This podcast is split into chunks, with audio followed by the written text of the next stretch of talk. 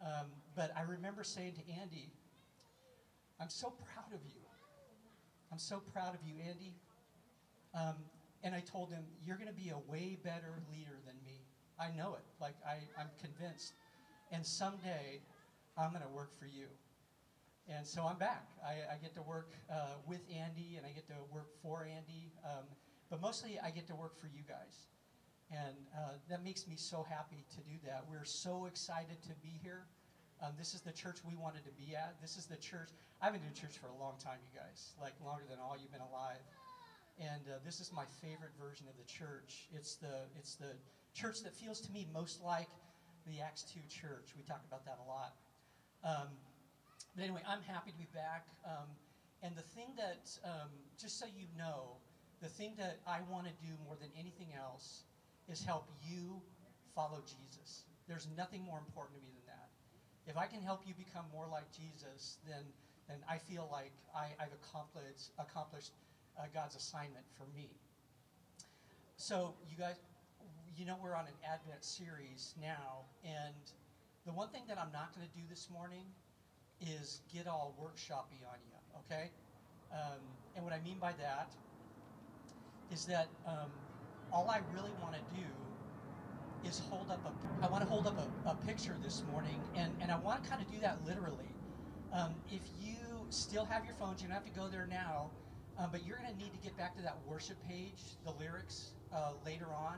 So I just want to give you that heads up. But I, I want to hold up a picture today, and what I want to do is I want to frame what is true of our everlasting Father.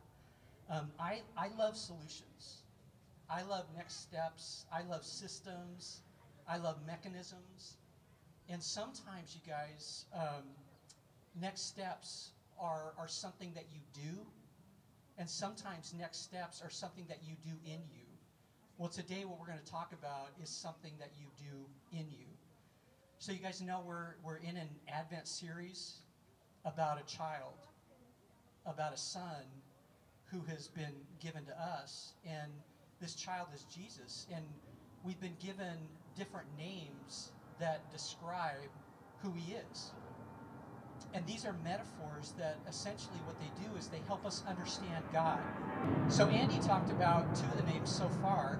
Um, he talked about Wonderful Counselor, and he also talked about Prince of Peace. The name that we're going to look at today is Everlasting Father.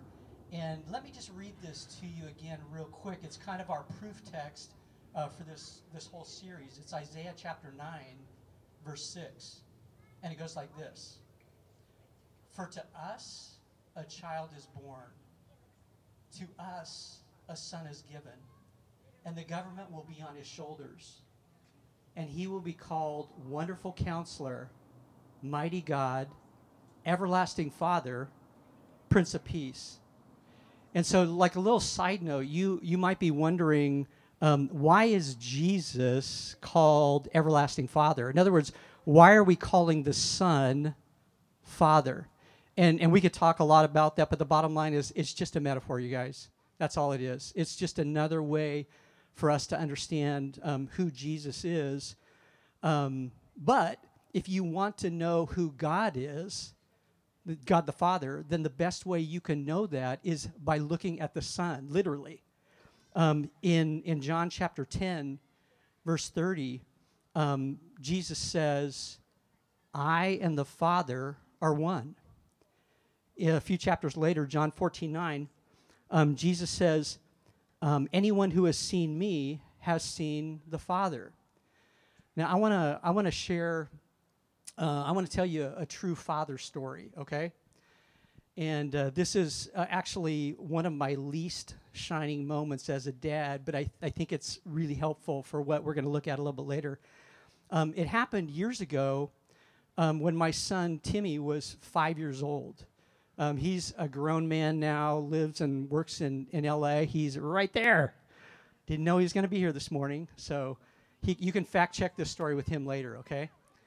Um, but it happened when he was five years old, and and during at the time, um, it was just one of the busiest ministry seasons of my life, and um, I mean I was exhausted. I, I was living on fumes. It it kind of felt like I was going to run out of gas like at any moment. And one night, uh, Timmy had a really bad dream, and he got up in the middle of the night, like two in the morning, three in the morning, and uh, maybe you can relate to this. I, I heard him open his door, and I heard him walk into our bedroom. And to preempt what I knew what was coming, um, I said, Timmy, turn around, get back in your room. You're not getting in our bed. Can anybody relate to that? Yeah, we got some parents in the house. You're not getting in my bed. And what Timmy began to do was plead with me and he started to cry.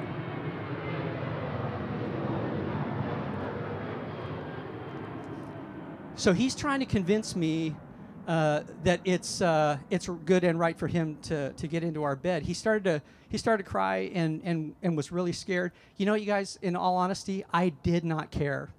I didn't care. So just like total moment of honesty, I'm confessing my sin right now. I didn't care. I really, really needed to sleep. And so here's what I said. I said, Timmy, you're scared. Fear me. Because if I get up, you won't like what's coming. And he took me seriously. He knew I was serious. And he turned around and he went back into his room, shut his door, and I could hear him crying ins- inside his bedroom. And I thought to myself, what kind of mother will not get out of bed and go and comfort her son? What kind of mother does that? Okay, that's not what I thought. But I did think, I, I came to my senses like in a second, and I just thought, what am I doing? Like, what's really important here? And so I got up and I went into his room and I got into his bed with him. And while we were laying there, I said, Timmy, I'm so sorry for being a jerk. I'm so sorry for having such a bad attitude. And he just said, Dad, I forgive you for being a jerk. And then uh, he went to sleep. And you guys, the reason that I got up that night is that I couldn't live with the thought of Timmy needing a daddy and not having one. I've got three adult sons, they're all your age. And even today, as a father, I can't stand the thought of my sons needing a father and not having one. And that's the big idea this morning, too. I, I hope you'll carry that with you um, when you leave.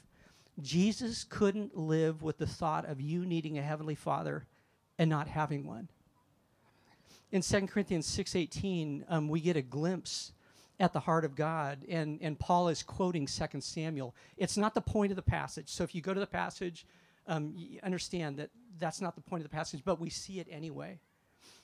And, and what we hear is the words of God, the Father. He says, I will be a father to you, and you will be my sons and daughters, says the Lord Almighty. And then in Psalm 68, starting in verse 4, um, David, he writes this he says, Sing praises to God and to his name. Sing loud praises to him who rides the clouds. His name is the Lord. Rejoice in his presence. Why? Why would you do that? Why would you sing this song? Why, why would you throw that party? And the reason why is because of what comes next in verse 5. It's because of who he is. And who is he? Verse 5 a father to the fatherless, a defender of widows, is God in his holy dwelling. So, you guys, that's a beautiful picture of who God is for you and, and, and who God is for, for me. Um, but this whole idea of God as Father, that, that metaphor, um, it's rough. It's rough for a bunch of us. Like, it, it, it's hard to make that work. And the reason why is because of the fathers who raised us, the fathers that we grew up with. That name in Isaiah chapter 9, the one that I, the one I read earlier, Everlasting Father, um, if, you, if you look literally at the Hebrew text, actually it's left to right, the Hebrew text, um, you, could, you could translate it forever Father.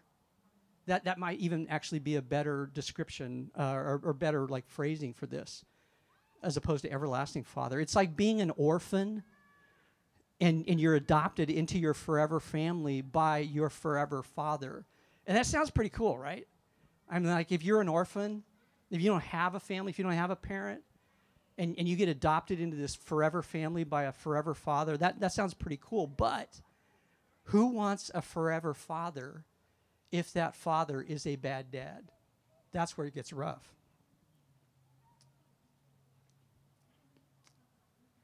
I talk about my dad a lot because he's had such a such a huge impact in my life. My father, the one I grew up with, man, he was trouble, trouble for me.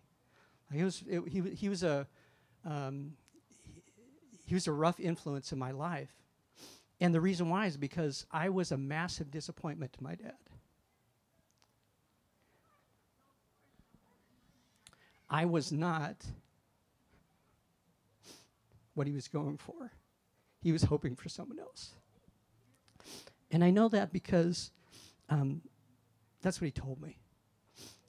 And so I talk about him a lot, and, and as you get to know me, um, I won't stop. I'll, I'll continue to talk about him. And the reason why um, is because our relationship has had such huge impact on me. And it's helpful not to lose sight of that context. His disappointment, though, the thing that the reason I'm bringing this up is because his disappointment used to be such a huge barrier between me and my Heavenly Father. And so when I would pray to my Heavenly Father, a lot of times in my head, I would just take my, my, the, the face of my dad and superimpose it onto my Heavenly Father. And that, that didn't work for me. Like I had to grow through this, I, I had to overcome this. So the truth is, um, none of us had perfect fathers, right? Uh, we all grew up in imperfect families, and some of our families, some of our fathers were wildly flawed. Um, the other truth is that none of us are perfect mothers and fathers. And so that means that imperfection is a part of, of every earthly family. And so if Jesus is helping us return to our forever Father, this is kind of a huge idea. I mean, it can, it can be just a, like I said, a massive barrier for most of us because many of us haven't yet drawn a line between our Father in the flesh and our Heavenly Father, and, and that's what we need to do. You guys, we, um, we collect messages all the time. It's just a part of, of who we are. It's a, it's a function of, of being human. Um, and this has become literally one of the core guiding realities in my life. Um, from, the, from the moment our conscious thoughts came online, we've been collecting messages, and Jesus has a message that he wants us to believe about our forever Father. And we get this message in maybe one of his most um, famous parables ever. It's a parable about a father and about a prodigal. And you've heard it a million times. And so I'm going to ask you to, to try and, and hear it kind of like for the first time today. And I want to read this to you, and I'm going to read it out of the message. Um, and, and in that paraphrase, it, it reads most like a story, okay? So this is coming from Luke chapter 15, um, starting in verse 11. And, and here it goes. Then he, Jesus, this is Jesus speaking, Jesus said, There was once a man who had two sons. The younger son said to his father, Father, I want right now what's coming to me. So the father divided the property between them. It wasn't long before the younger son packed his bags and left for a distant country. There, undisciplined and dissipated, dissipated basically means drunk or stoned. So, there, undisciplined and stoned, uh, he wasted everything he had. After he had gone through all his money, there was a bad famine all through that country, and he began to hurt he signed on with a citizen there who assigned him to his fields to slop the pigs. He was so hungry he could have eaten the corn cobs and the pig slop, but no one would give him any. That brought him to his senses. He said, All those farm hands working for my father sit down to three meals a day, and here I am starving to death. I'm going to go back to my father. I'll say to him, Father, I've sinned against God. I've sinned before you. I don't deserve to be called your son. Take me on as a hired hand. He got right up and he went home to his father. When he was still a long way off, his father saw him. His heart pounding, he ran out embraced him and kissed him. I've sinned before you. I don't deserve to be called your son ever again. But the father wasn't listening. He was calling to the servants Quick, bring a clean set of clothes and dress him. Put the family ring on his finger and sandals on his feet. Then get a grain fed heifer and roast it. We're going to feast. We're going to have a wonderful time. My son is here, given up for dead and now alive, given up for lost and now found and they began to have a wonderful time. All this time, his older son was out in the field. When the day's work was done, he came in. As he approached the house, he heard the music and the dancing. Calling over one of the houseboys, he asked what was going on. The houseboy told him, Your brother has come home. Your father has ordered a feast, barbecued beef, because he has him home safe and sound. The older brother stalked off in an angry sulk and refused to join in. His father came out and tried to talk to him, but he wouldn't listen. The son said, Look how many years I've stayed here serving you, never giving you one moment of grief. But have you ever thrown a party for me and my friends? Then his son of yours, uh, then this son of yours, who has thrown away your money on whores, shows up, and you go all out with a feast. His father said, Son, you don't understand. You're with me all the time and everything that is mine is yours. But this is a wonderful time, and we had to celebrate. This brother of yours is de- was dead, and he's alive. He was lost, and he's found. So, you guys, what I just read to you, that story, this is one of Jesus' core messages about your forever Father. And there are a couple of things. The, the, um, like w- when you read this story, there are different ways you can read it. Like you can read it looking through a lens of, of the different characters. If you look through the lens of the forever father, there are a couple of things that you see that the father is, and a couple of things that you see the father isn't. Let me mention a few to you. Number one, the, the thing that you see is that the father, he's not indifferent about you. He's not too busy for you. He's not forgetful of you. The truth is, you were created not to be ignored. You were created to be fully known and fully loved. In fact, when our world was just right, when our world was perfect, that's the way it was. You were fully known and fully loved. Genesis 2:25 says, "The man and his wife were both naked and they felt no shame." And it might seem kind of weird that I would put that verse in here talking about the father, but it's just a description of you when you are at your best. This is life when it's perfect, when we're fully known and fully loved. The opposite of fully known and fully loved is indifference. You don't have a forever father who is indifferent about you. The human heart actually withers under the severe neglect of indifference. Jesus shows us your forever father is not that.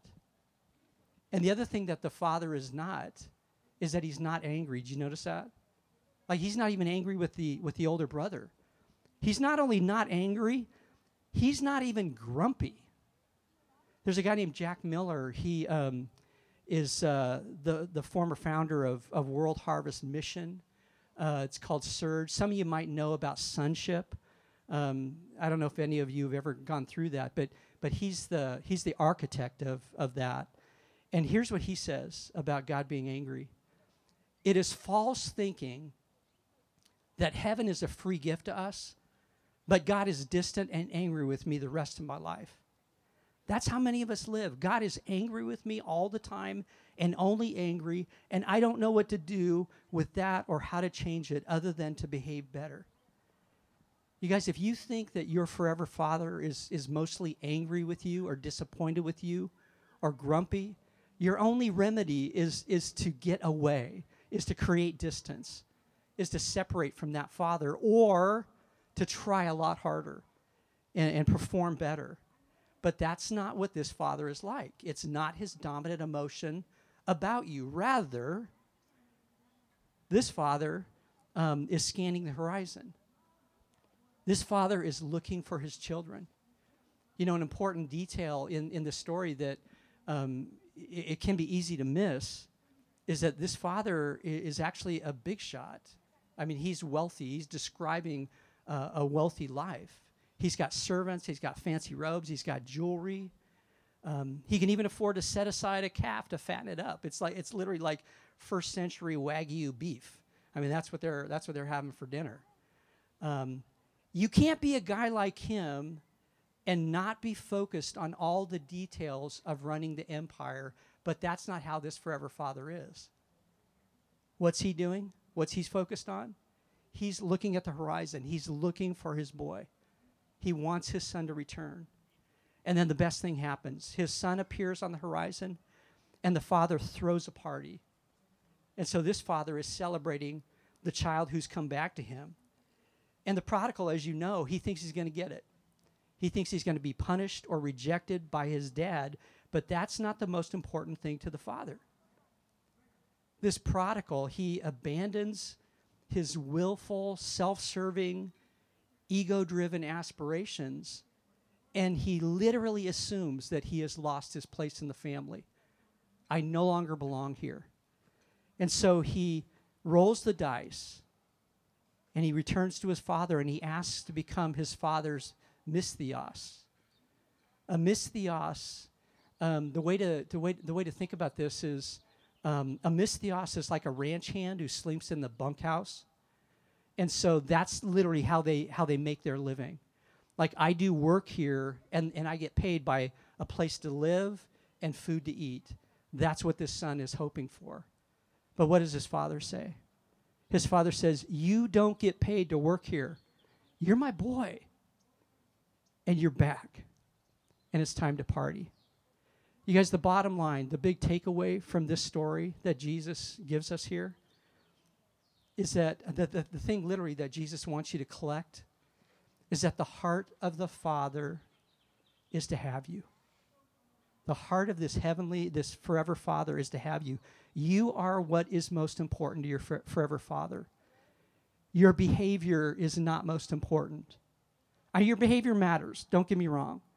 Like if you follow Jesus, Jesus is going to want to um, transform your heart, and that's going to change your behavior. But your behavior is not the most important thing, and your history is not most important either. And that matters. Like the things that, that, that happened in your life that, that brought you to where you're at right now, it matters a ton. It's just not the most important thing.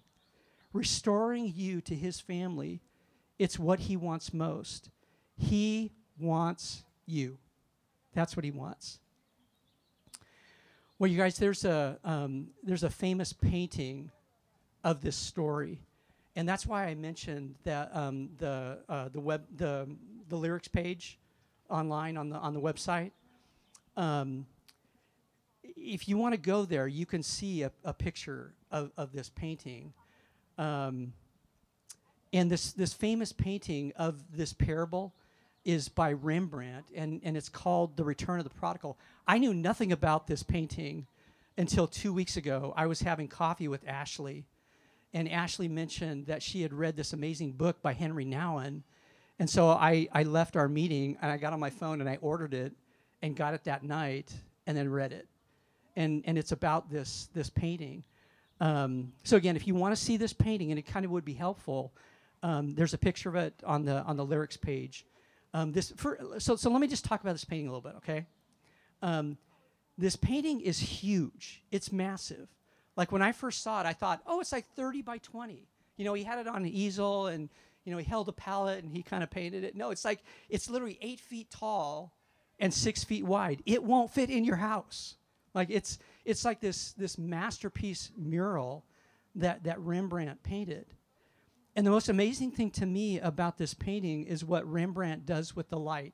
Now, having just said that, like it almost sounds like I know something about art. I really don't. I don't know anything about art. I don't know anything about paintings. I don't go to museums. Um, I just looked at this painting and, and, and I saw what I saw. And it's amazing what, what, uh, what he does, what Rembrandt does with light.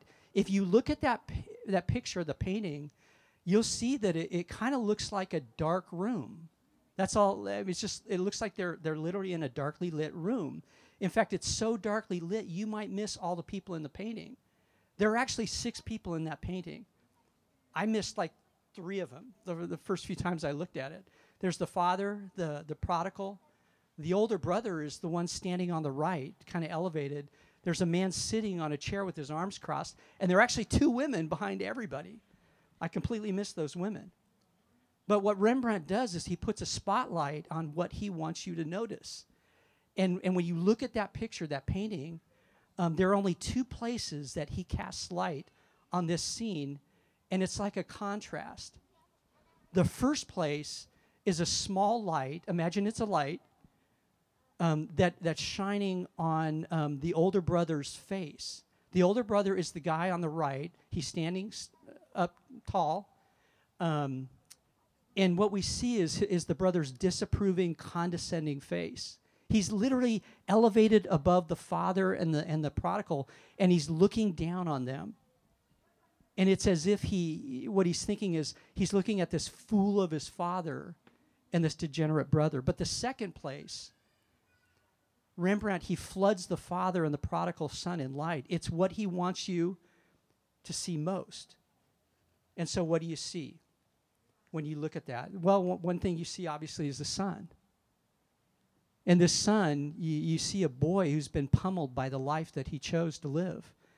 I mean, you can see the results of, of, of the last six months of his life in just the way he looks. And this boy is on his knees and he's clinging to the loving father that he doesn't deserve, this loving father that he rejected not long ago. And this picture is surprisingly intimate because the prodigal, he, he, his face is turned to the right and his cheek is pressed to the father's chest. And he can probably hear his father's heartbeat. I mean, if we just meet for the first time, we're not going to walk up and put our cheeks next to each other, right? It's an intimate act, and, and that's what we see. And then we see the father. The father is leaning over to embrace his son, and and his posture is soft and it's receiving. It's not like you know, crazy guy comes up and wants to hug you, and so you're like kind of stiff, and you know, like you don't want to receive that. No, this father is like he, he's leaning over and, and, and drawing his son in. But we can't see his eyes because the father is looking down. And he's looking down on his dirty, beat down, ragged son, and his hands are resting on this son that he loves. That's it. That's Rembrandt's painting. The prodigal son he ends up under the hands of his loving father. And so, you guys, like I said earlier, we collect messages all the time. I don't know if you know that. That'd be a really important thing to, to hold on to. We collect messages all the time. In fact, we're never not collecting messages. And those messages that we collect, what they do is they turn into our beliefs beliefs about ourselves, about God, about people, and about life in general. And then what we do is we live our lives based on those beliefs. So our hearts are literally ruled by what we believe. Whatever your heart believes, that determines how you live your life. And so the big question I have today, especially, you know, in, light of our forever father is what do you believe about fathers? And more importantly, what do you believe about your heavenly Father, your forever Father? I think it can be really hard uh, to climb under the loving hands of your forever Father, especially if you don't believe a father's hands can be loving and caring. In Jesus' story, it, it wasn't the father's plan that um, the son would ask for an advance on his inheritance and leave, but that's what he did. And yet, this father never stopped loving his son. I think there's something prodigal in, in every one of our hearts. I think there's something wayward about all of us. And it's easy to think that we know what we want, that we know what will finally satisfy our hearts, and then run off after those things. That may be one of the easiest things that we do. And sometimes we run away from our forever Father to find those things. And what Jesus reveals to us is that if you are going to live under the loving hands of your forever Father, you probably need to stop relying on other things for meaning and contentment and security. It might require that. I won't be happy until I get that promotion and earn that dollar amount. I won't be happy until I live in that cute neighborhood in that cute house. I won't be happy until my kids sleep when they're supposed to sleep and do what I tell them to do. I won't be happy until I'm in the right relationship. I won't be happy until the ones who hurt me ask for forgiveness. I won't be happy until I'm wildly attractive. You guys, I don't think there's anything really wrong with any of that necessarily. But they aren't what our hearts want most. Not knowing that turns us into prodigals. Well, what if you didn't run after those things? What if? What if you received Jesus' message, I am your forever Father? And what if you believed in his goodness before you ran off after other options? You guys, one last thing about fathers and prodigals. Um, in case you don't know, God won't just put his hands on you, he won't do it. He won't force his caregiving and love on you. You have to go and, and move toward him. What we've always needed most is a forever father who would look for us, run after us, receive us, and celebrate us. We just have to be willing to rest under the care of his loving hands. He won't push it on us. Um, I've been doing um, I've been doing a lot of writing the last two two and a half years. I mean, a lot, a lot of writing. I, I'm just getting ready to send um, a book manuscript back to a publisher, um, literally working through all the edits that, that came back to me. Um, and I want to read something to you, and I'm going to call the worship team up where, wherever they're at, because um, I'm to I'm to wrap up with this. Um, so as the worship team, as Ruth comes back, um, I, I want to read this to you, and and then we'll be done. Um, I, I when I wrote this, I I had this message in mind, this this message from Jesus. I had this story, this parable in my mind. I don't state it explicitly in this, but it was what I was thinking about. And it's from a, a, a, part of my writing where the, the title is called Safety Restored. And it goes like this the current version of our world is not what God was going for when He created the heavens and the earth. His plan included pure intimacy with His people. Out of that relationship, we were to enjoy a mysterious partnership with Him that's hard to imagine, something in part like a sub regency. God created, and then He handed over part of that creation to our care and supervision. He literally commanded us to thrive, fill the earth, and take charge. The perfect family, wildly fulfilling and creative work, the kind of stuff we dream of doing. Love from a father captivated with his children. We lost all of that. We picked a different plan, our own plan, and broke the world. Can you even begin to imagine the horrific shock, the absolute terror that Adam and Eve must have felt when they realized what they had done, what they had given up, and what they got in return. At times, I wonder if there was some kind of mad scramble to get a do over. It makes sense to me, in my flawed view, that God would simply wash his hands of humanity and move on. In fact, why doesn't he? Why doesn't he just turn away from our know it all petulance and willful independence? For goodness sake, who do we think we are anyway? Why doesn't He give us what we chose in the garden? Life without Him. I'll tell you why. Because love doesn't do that. Love scans the horizon. Love comes alongside.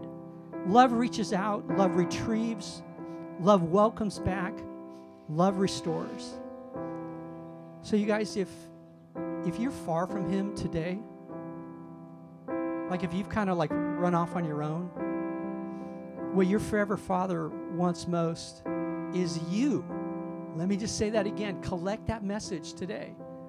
He wants you. But if you're if you're with him right now, if you're under his hands, he just wants to throw a party. I think you should let him. Jesus, we are so grateful to you. We're so grateful even for the way that you reveal yourself to us. Everlasting Father, who to thunk? forever father in a forever family for orphans and people who needed a family. That's what you gave us. And this season, we get to think about that and we get to receive that message and allow that message to become a belief and then live our lives based on that belief. Thank you for that, Jesus. We needed it. We needed to hear that from you. And we love you, Jesus. We believe that you're good. And that we believe and we believe that you're our forever Father as well. That that's how you act toward us. We pray this in your name, Jesus. Amen.